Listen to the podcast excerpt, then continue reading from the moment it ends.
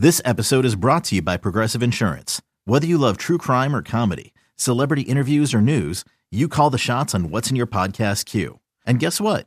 Now you can call them on your auto insurance too with the Name Your Price tool from Progressive.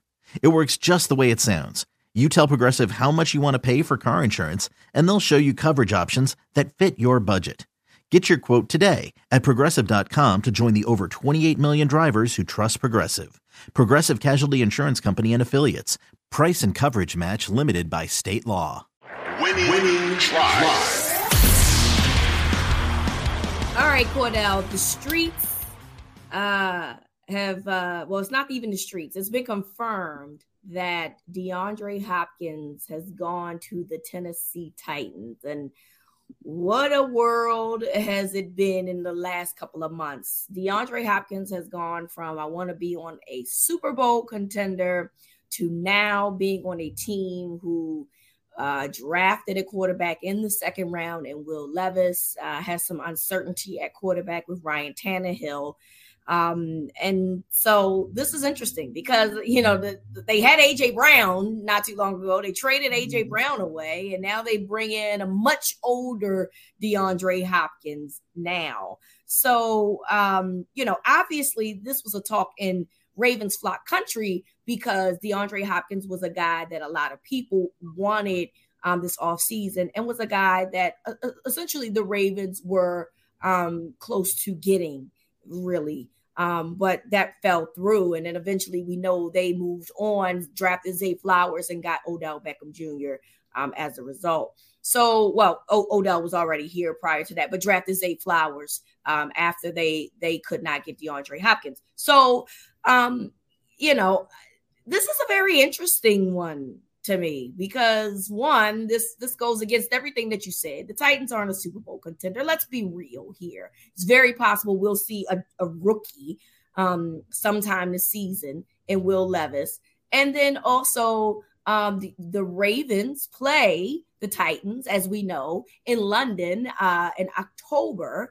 And so uh, this will be interesting because, again, fans wanted DeAndre Hopkins, and now we'll see him, but he will not be in the purple and black. He will be in the Titan blue, I guess is what we'll call it. So um, when you heard the news, uh, what was your first thought on DeAndre Hopkins? Well, I mean, I had figured it would come down to the Titans and the Patriots because those were the two teams we had continued to hear about.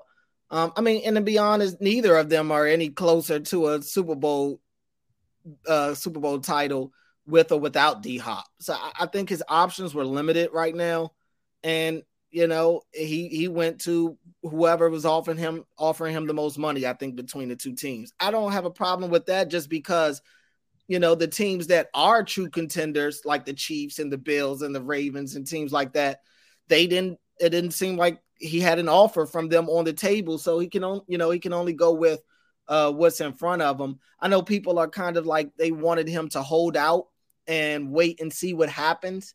Maybe somebody gets injured on one of those teams and they come calling, but I just think for him, who's this is no guarantee that a better option will come calling. I mean, for all we know, you know, the Colts could have an injury at, at wide receiver or or the Rams or somebody like that, you know, and, and those are worse options than the Titans and the Patriots right now. So I mean, I, I I just look at it as, you know, him signing right now, anytime I see a veteran of that stature signed before training camp, that lets me know uh, at least that they want to play, that they're ready to get back on the field because veterans these days are looking to dodge training camp. They don't want to get out there and, and, and, be out there in the heat and run around and do all that stuff. They want to try to get as close to this sign, as close to this regular season as possible. So for him to sign in July, it tells me he is, you know, kind of at least showing that he want he does care about trying to put together a good product, going out there and putting together a good season and trying to join a team now to get a hold of the playbook and learn the offense and stuff before training camp starts. I wish he had better options. You know, I I, I wish he had a, a, a more legit contending teams calling his phone because that's where he belongs. That's where right. I want to see DeAndre Hopkins. Uh, I want to see him in the postseason. I want to see him on the Super Bowl stage, but it just doesn't seem like that was in the cards. And you do wonder if the Ravens deal with Odell Beckham kind of pushed the market to maybe take some of those teams like Kansas City and Buffalo out of the equation for DeAndre. Yeah, I I, I agree. I mean, it, it would have definitely been better suited if he was able to go to a place that he was truly in position of getting um, a ring for. And it's interesting, you know, because I, I, know that Buffalo didn't have a lot of cap, but it's interesting that they didn't, you know, move some things around more to try to get a DeAndre Hopkins. And it's interesting regarding Kansas City um, you know, you thought that they would be in the mix. Uh, I had heard some rumors that Carolina was potentially in the mix too. So I'm curious to know, like, what was holding people back, or were people concerned about? You know, he was I'm suspended last year for six games. Um, mm-hmm. And so, is your concern that if he gets suspended again, that it's a whole year? So then that's a waste. I, I, I don't really know. It's really more interesting in the fact that he took less guaranteed money um uh in his first year than Odell, which says a lot about the contract that Odell received for the Ravens and and the Ravens hoping that this will work out for them. Because, you know, I mean, Odell has not played in a whole year due to injury, mm-hmm. not like DeAndre, who didn't play, you know, during due to a suspension. And then he played with some bad quarterbacks because Kyler Murray wasn't playing, but we know that he could still play at a high level. With Odell, we're we we hope that he could play at a high level. We just don't know yet because he's been missing in action due to recovering from a knee injury. So that is the more interesting part of all of this to me is that you know he took less guaranteed money um, than Odell did. I'll I'll say this. I think if if DeAndre Hopkins was on the open market at the time when Odell was, we may have a different situation. Very true. A, yes. A, a, lot of Odell's inflation in his contract was because of, you know, him helping bring Lamar back to Baltimore.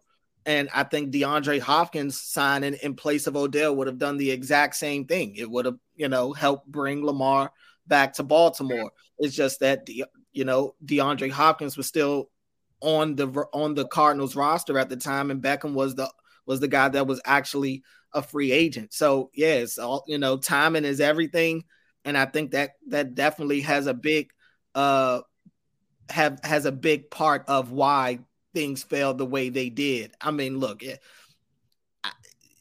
it's a question mark with Beckham on the field. It is. It just is. We you don't know what you're going to get from him. Like you said, he missed last year. He's got the injury history with with D Hop.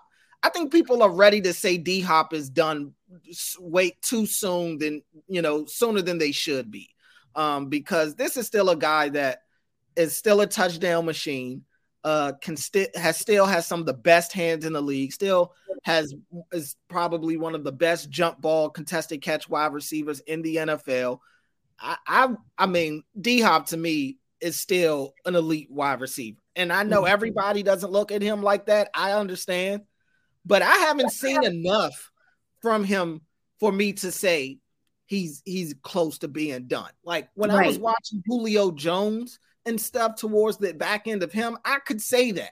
I'm watching Julio and I'm saying he just doesn't have what he had before. I don't see that with DeAndre Hopkins. I really don't. Um, so I still think he's a stud.